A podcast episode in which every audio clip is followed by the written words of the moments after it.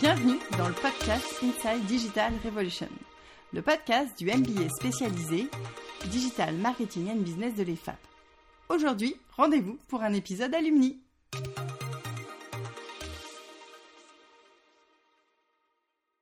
Échanger avec Arnaud Châtel, responsable pédagogique du MBA, c'est plonger dans les univers de l'EdTech et de l'IA pour une conversation hyper riche. Il nous raconte aussi comment il a trouvé sa voie à 35 ans, mais en réalité peut-être bien bien avant. Bref, un parcours en deux hashtags bien connus des alumni, Never Stop Learning, Never Stop Growing.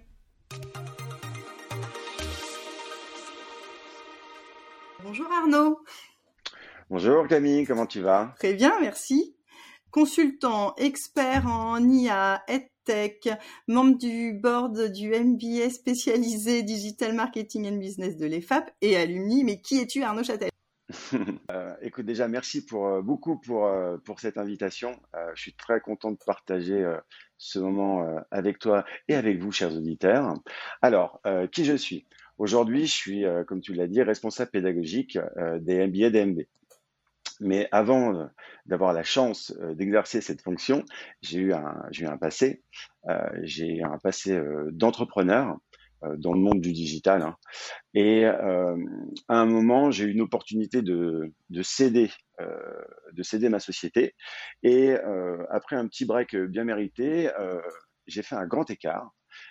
J'ai atterri, dans une pseudo-administration, dans une vieille dame, deux fois centenaire, qui s'appelle la Chambre de commerce et d'industrie Île-de-France, où j'avais pour mission euh, bah, d'accompagner cette vieille dame dans une transformation euh, digitale plus que nécessaire.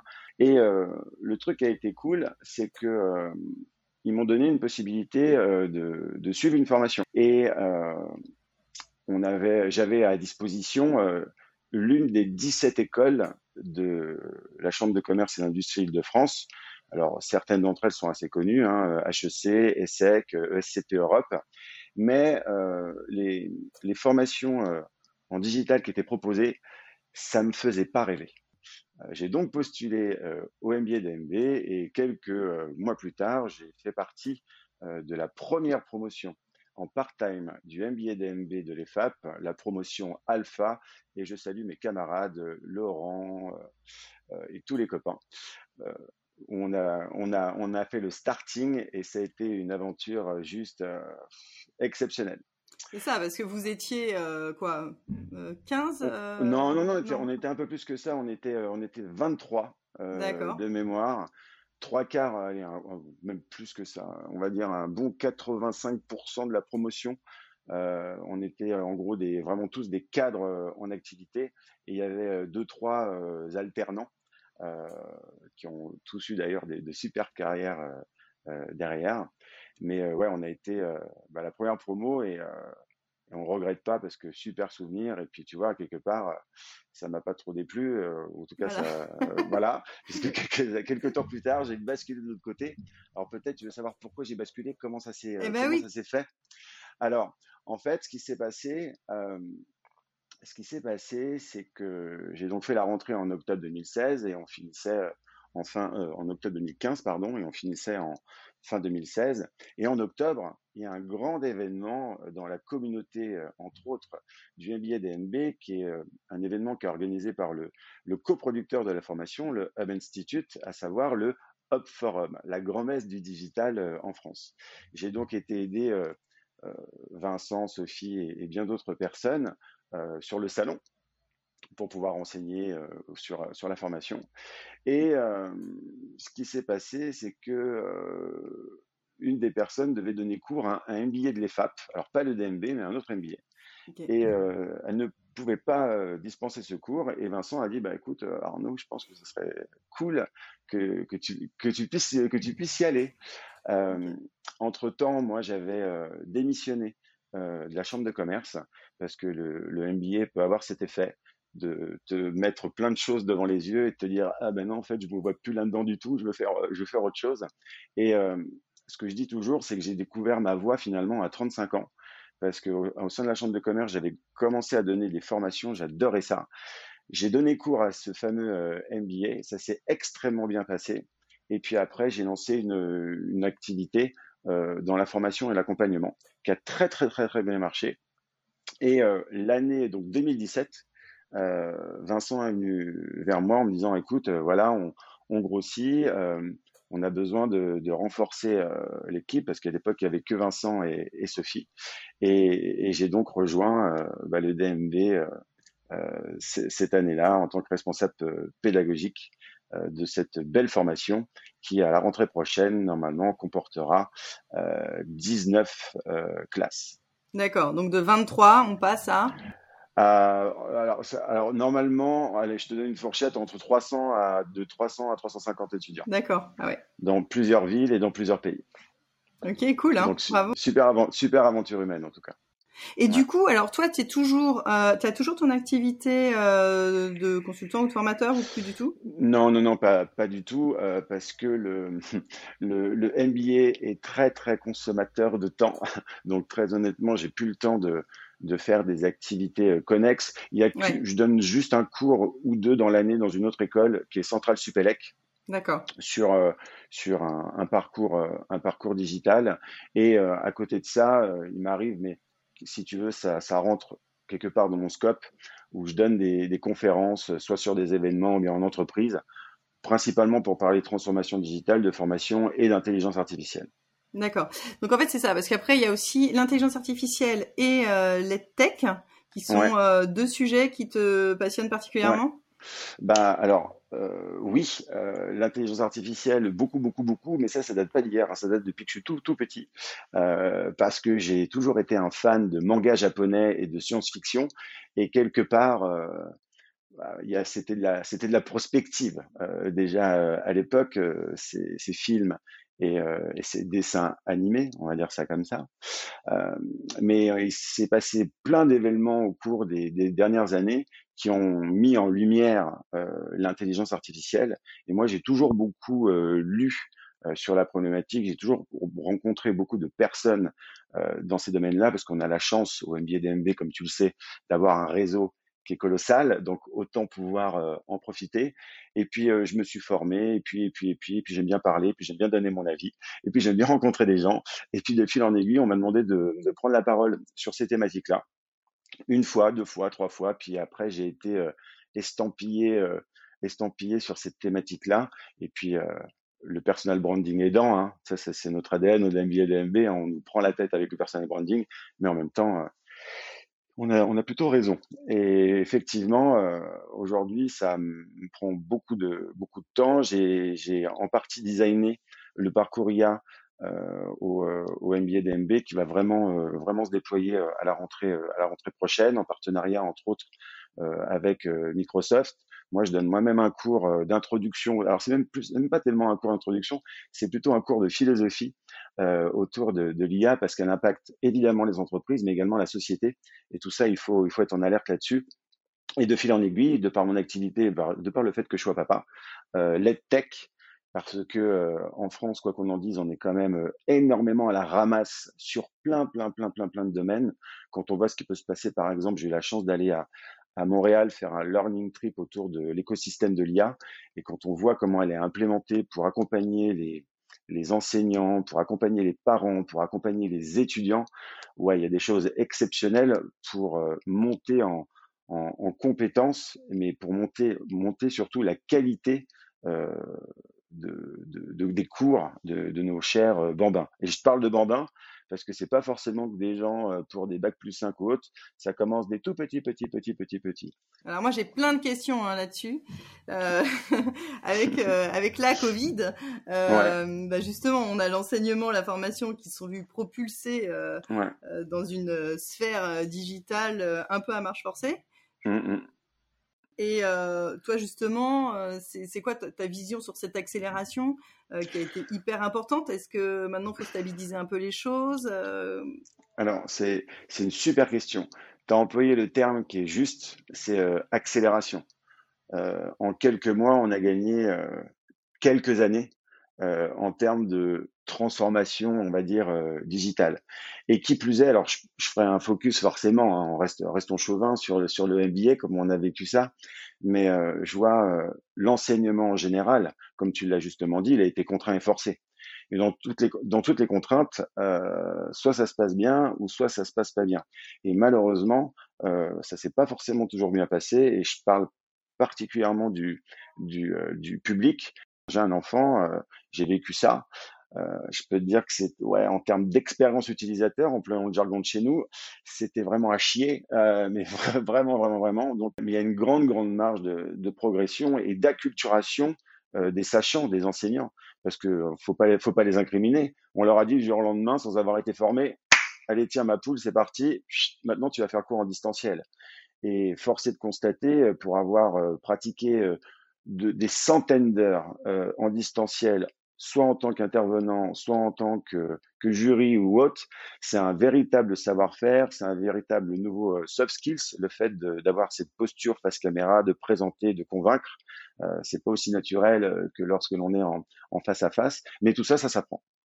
C'est ce que j'allais te demander justement, quelles sont les compétences euh, nécessaires aux enseignants aujourd'hui tu vois, c'est un peu un peu bébête ce que je veux dire, mais déjà euh, la compétence euh, de l'outil euh, informatique.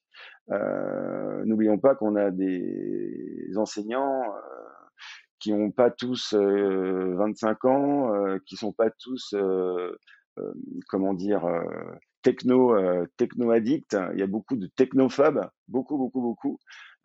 et tout ça, ben, comme toutes les formations hein, comme toutes les transformations, l'éducation nationale, de mon point de vue, l'a, alors été contrainte de le faire, mais l'a amené par la technologie, alors que toute transformation ne peut se faire et ne s'embrasser que par la transformation de l'humain avant tout. Et comment donc on y arrive? Bah Déjà, former, former, former, former, former, c'est mon mantra, hein, comme tu peux l'imaginer. Euh, la formation, et puis après, euh, quand je parle de formation, je dirais même du coaching. Tu vois, nous, avec les étudiants, maintenant, on a vraiment des séances euh, dans le cas, de, dans le cas des, cours, euh, de la prise de parole, de la posture, parce que voilà, c'est bien d'être derrière une caméra, mais comment tu te tiens? Euh, Est-ce qu'il faut mieux être assis? Est-ce qu'il faut mieux être debout au contraire? Enfin, il y a plein plein de choses qu'on est amené à transmettre pour avoir les, les bonnes pratiques. Et puis après, outre la bonne pratique, quelque part ça va de pair, c'est bah, la pratique justement c'est en faisant qu'on apprend. Et euh, donc, tu dois, bah, euh, c'est comme les, comme les sportifs, hein, en période olympique, on va reprendre, on va reprendre ça, on ne devient pas champion olympique du jour au lendemain, il faut s'entraîner beaucoup. Bah, c'est exactement, exactement la même chose. On a des professeurs, effectivement, qui ont l'habitude d'enseigner en présentiel. Donc là, maintenant, ils passent euh, sur le digital. comment on trouve cet équilibre entre digital et présentiel? Parce que est-ce que c'est aussi efficace, aussi euh, engageant d'être euh, d'être à distance? On peut pas refaire le cercle des poètes disparus, tu vois. Alors. je suis un peu l'avocat du diable, hein, forcément. Non, non, non, mais bien sûr, mais tu as, mille fois raison. tu as mille fois raison. Je, vais, je vais, te partager l'expérience que nous, on a vécue au MBA DMB parce que ce que je dis à chaque fois, nous, au MBA DMB, on a vécu 5-6 confinements. Euh, il y a eu le fameux confinement euh, du, mois de, du mois de mars, mais nous, avant, on en avait connu. On avait connu euh, notre promotion de Shanghai, qui avait connu avant tout le monde le confinement. Donc, on a rapatrié des étudiants en France. Il y en a d'autres qui sont restés. Donc là, déjà, on avait été en mode, en mode hybride. Avant ça, on avait eu les grandes grèves de décembre, les gilets jaunes, où on ne pouvait plus accéder aux écoles. Donc, on avait déjà mis en place ce système de, ce système de distanciel. Euh, pour moi, le, le, comment dire, la bonne jauge, euh, et de toute façon, ça deviendra la norme, le, le full présentiel, ouais, il y en aura, mais on va rentrer de plus en plus dans un monde d'hybridation. Sinon, euh, comment est-ce qu'on fait? Déjà, bah, ça passe par la formation. Au MBA DNB, pour donner un ordre d'idée, on a à peu près aujourd'hui 170 mmh. intervenants sur tous nos campus.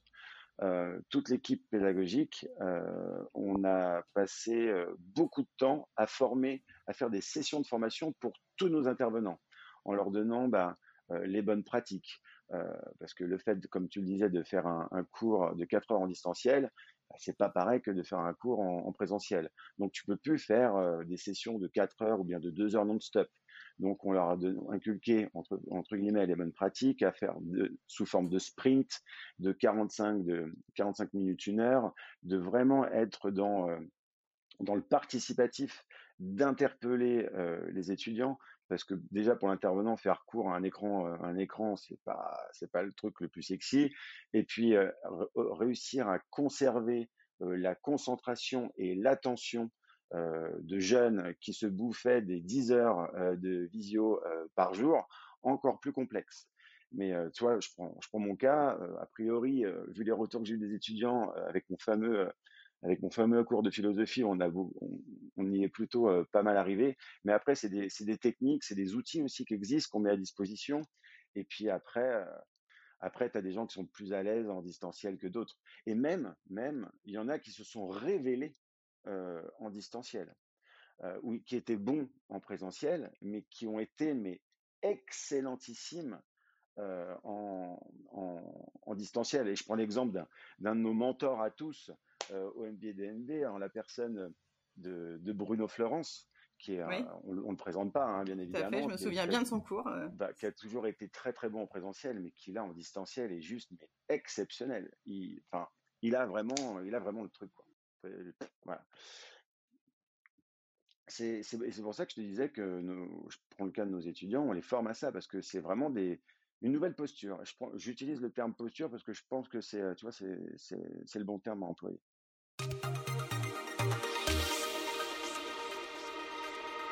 Et alors après, dans les tech, qu'est-ce que tu qu'est-ce que tu mets? Il y a effectivement toutes les manières euh, d'enseigner euh, à distance, etc. Mais tu n'as pas que ça, tu as aussi euh, des, des, des, programmes aussi d'inclusion, en fait, tout ce qui va pouvoir exister autour de la transformation et autour de l'intelligence artificielle va s'appliquer au monde de l'éducation. Bien évidemment, ça va passer par des outils, euh, des outils qui vont permettre de faciliter la transmission et l'apprentissage.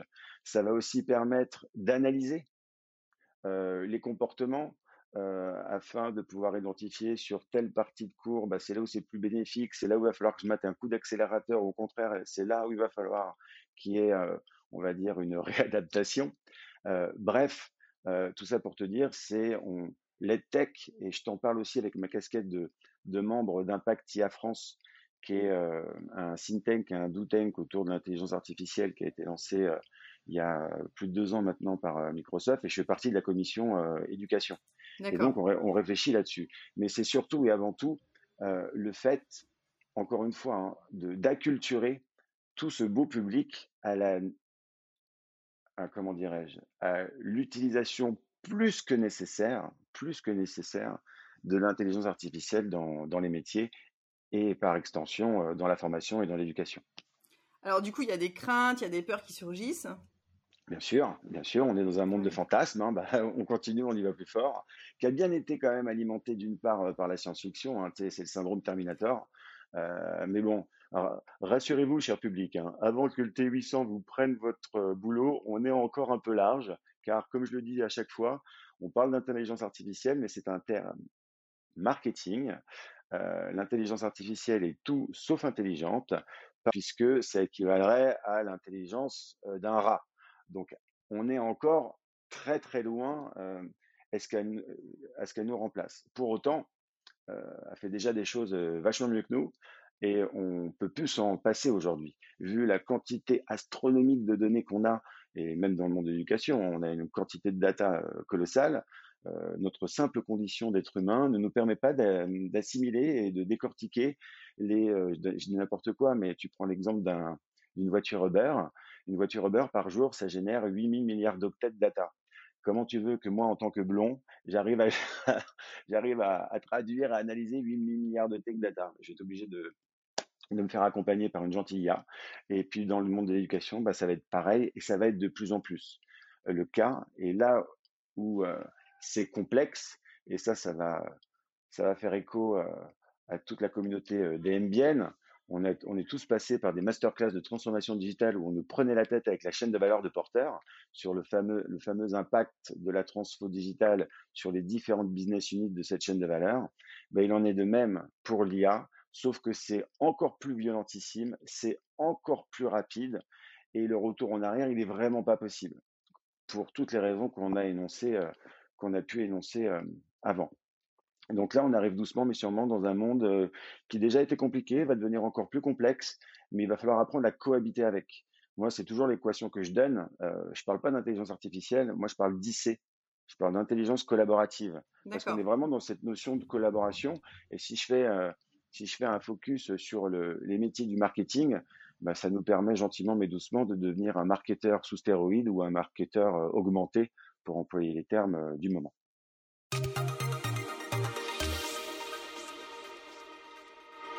Et puis après, il y a tout l'aspect euh, environnemental. Euh, effectivement, de se dire, bah, c'est du matériel, euh, mais bon, pas que les tech d'ailleurs, hein, ça c'est un sujet même plus large du numérique. On n'a pas une IA qui réfléchit à ça J'invite tout le monde à voir un, schéma que je, que je propose souvent à mes étudiants, qui avait été qui avait été proposé au sommet de Davos. C'est les 17 chantiers que l'humanité euh, pourrait être amenée euh, à résoudre justement euh, par le biais de l'intelligence collective et collaborative.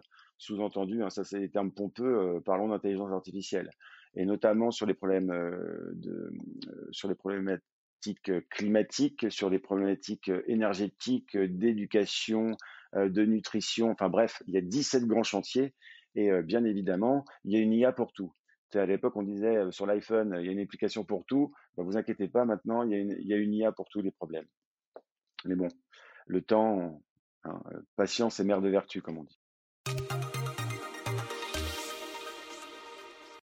Alors du coup, pour toi, quelles sont les innovations là qui sont les, les plus marquantes euh, dans les tech, dans l'IA Comment dirais-je? Je vais pas forcément te donner une techno, mais c'est plutôt, je vais reprendre, désolé, mais je reprends ce terme chapeau euh, d'intelligence artificielle, c'est ça qui est vraiment disruptif. Euh, la, la, le, la date qui a vraiment fait basculer, euh, c'est 2017. Pourquoi 2017 Parce qu'en 2016, Google, via sa filiale DeepMind, avait, tout le monde en a entendu parler, hein, cette fameuse confrontation entre l'homme et la machine pour AlphaGo et le jeu de Go, où Google avait gagné contre le champion du monde chinois du jeu de Go. Ça, c'était la version, euh, la version 1. Euh, là où il y a vraiment eu un basculement, euh, c'était sur la V2 avec AlphaGo 0, où là, on était sur une IA où ce n'était pas de l'apprentissage qu'on dit par renforcement.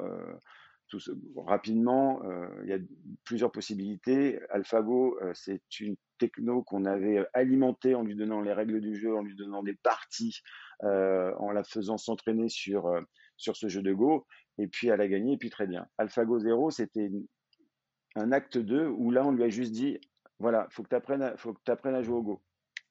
Point barre. Et euh, là, elle s'est débrouillée toute seule. Et quand elle a gagné contre celle qui avait gagné contre le champion du monde de jeu de Go, elle l'a battu à plat de couture, elle l'a battu 5-0. Et là, dans la communauté, on s'est dit, ah ouais, là, attention, il y a un, vrai, un, vrai, un vrai basculement.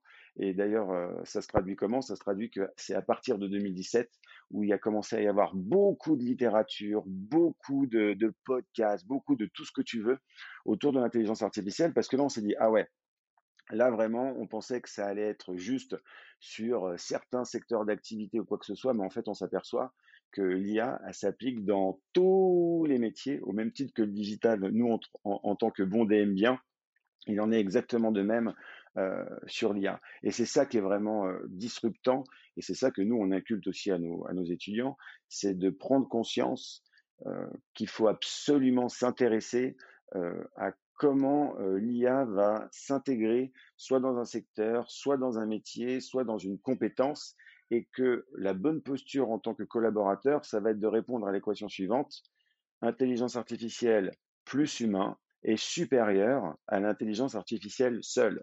Si c'est pas le cas, et malheureusement dans pas mal de secteurs ça va l'être de moins en moins, bah, l'utilité de l'humain, euh, voilà, je laisse le suspense. Mais c'est ça, c'est ça qui est vraiment, euh, c'est ça qui est vraiment euh, très disruptant, c'est l'impact, mais ultra ravageante de, des, algorithmes dans nos quotidiens. je prends nous hein, de marketeurs. Euh, et notamment sur toutes les problématiques euh, euh, liées à la relation client, liées à la personnalisation, liées à la personnification. Aujourd'hui, je, je, tairai les noms, mais j'ai souvenir d'un CDMO que je connais très très bien, qui était CDMO chez un pure player, du jour au lendemain, parce qu'il en a eu l'opportunité, il a implémenté une technologie d'IA sur sa newsletter. En même pas une semaine, il avait augmenté de 80% le chiffre d'affaires de, sa newsletter. et puis, comme tu imagines bien, sa newsletter a rapporté pas 100 ou 200 euros par envoi. C'était des chiffres beaucoup plus importants. Donc, voilà, c'est vraiment des choses qu'il faut, où il faut être en alerte. Est-ce que tu aurais un conseil pour les étudiants qui, qui voudraient vraiment euh, s'orienter euh, vers euh, ce domaine, se spécialiser sur, Ouais, alors je vais reprendre une phrase de Gad Elmaleh, un grand penseur du XXIe siècle. il faut lire, il faut lire. Tu vois, hey, back to basic, hein, back to basic. Pourquoi lire? Parce que le fait de lire augmente une chose qui fait notre singularité par rapport à un algorithme, c'est notre élasticité cérébrale et notre capacité à la gestion de problèmes totalement différents en même temps. Et ça, ça fait vraiment notre, notre singularité pour le moment euh, par, rapport à, par rapport à ces machines-là. Et plus on a les chakras ouverts, on va dire ça comme ça, et plus on va pouvoir être une vraie valeur ajoutée une vraie complémentarité, mais plus plus, avec euh, ces algorithmes qui, eux, font des choses d'une manière verticale, mais très très bien. Mais c'est ça qui va être... Euh, c'est ouais, ça qui va, différenciant pour, pour, pour, pour les étudiants. Un conseil, euh, bah, s'y intéresser, faire de la veille. C'est pareil, un back to basic par rapport à ce que toute notre chère communauté on a, on a appris au DMB. Mais la veille, elle est, elle est fondamentale. Euh, l'échange d'expériences, euh, les partages d'expériences, enfin bref, tout ce qui est autour de, de, de, l'UX et, et, du CX euh, est, fondamental pour toujours être en alerte et essayer d'implémenter ça dans, dans, dans, nos, dans notre quotidien de, de marketeur. Et euh, dernière chose, euh, il existe déjà plein de choses euh, qui se fait gratuites ou non. Alors bien sûr, il y a des formations payantes, hein, mais vraiment très spécifiques liées, liées à l'intelligence artificielle. Mais il y a plein de trucs gratuits, des MOOC vraiment splendides. Je, vous invite à, à, me contacter pour que je puisse vous donner les bonnes choses. Et aussi s'intéresser, et ça c'est une nouveauté qu'il va y avoir l'année prochaine dans la formation, tous les outils vraiment euh, pour les marketeurs, c'est les outils qu'on appelle de low code, no code. Le fait de pouvoir créer des choses sans avoir la compétence de code, parce qu'aujourd'hui, c'est l'algorithme euh, qui va être amené euh, à coder pour toi. Et ça, c'est des choses qui vont vraiment nous, nous aider dans notre quotidien de, de marketeur. Est-ce que tu as un incontournable du coup sur le marketing digital à nous partager Alors, peut-être un incontournable soit du moment, soit pour les mois à venir, soit les deux? Euh, écoute, euh, là, je reprends ma casquette d'antan, euh, très énervé sur toutes les problématiques de social media. je vais peut-être dire des choses évidentes, mais c'est pas bien grave. Vraiment, pour les marques, vraiment prendre en considération ce phénomène de TikTok, où je m'en rappelle, j'en parlais il y a trois ans, on me faisait pour vas-y, t'es nul, TikTok c'est pour les jeunes. Ouais, ok, t'as raison. Force est de constater que, encore une fois, effet Covid, hein, ça a été un accélérateur mais il euh, faut bien prendre euh, la mesure de la chose. Et plus généralement, tout ce qui est autour du live shopping. Bref, on, ne fait ni plus ni moins que de s'inspirer très très fortement de ce que, ce fait euh, nos amis asiatiques sur ces problématiques de, de relation entre une marque, un produit et, et des clients. Donc vraiment, c'est ça. J'invite vraiment tout le monde, même si c'est une porte ouverte, hein, mais que je renfonce volontairement, vraiment s'intéresser à tout ça. Et pour le live shopping, hein, donc je renvoie euh, les auditeurs euh, à l'épisode euh, de Claire Lebras qui parlait très bien de ça.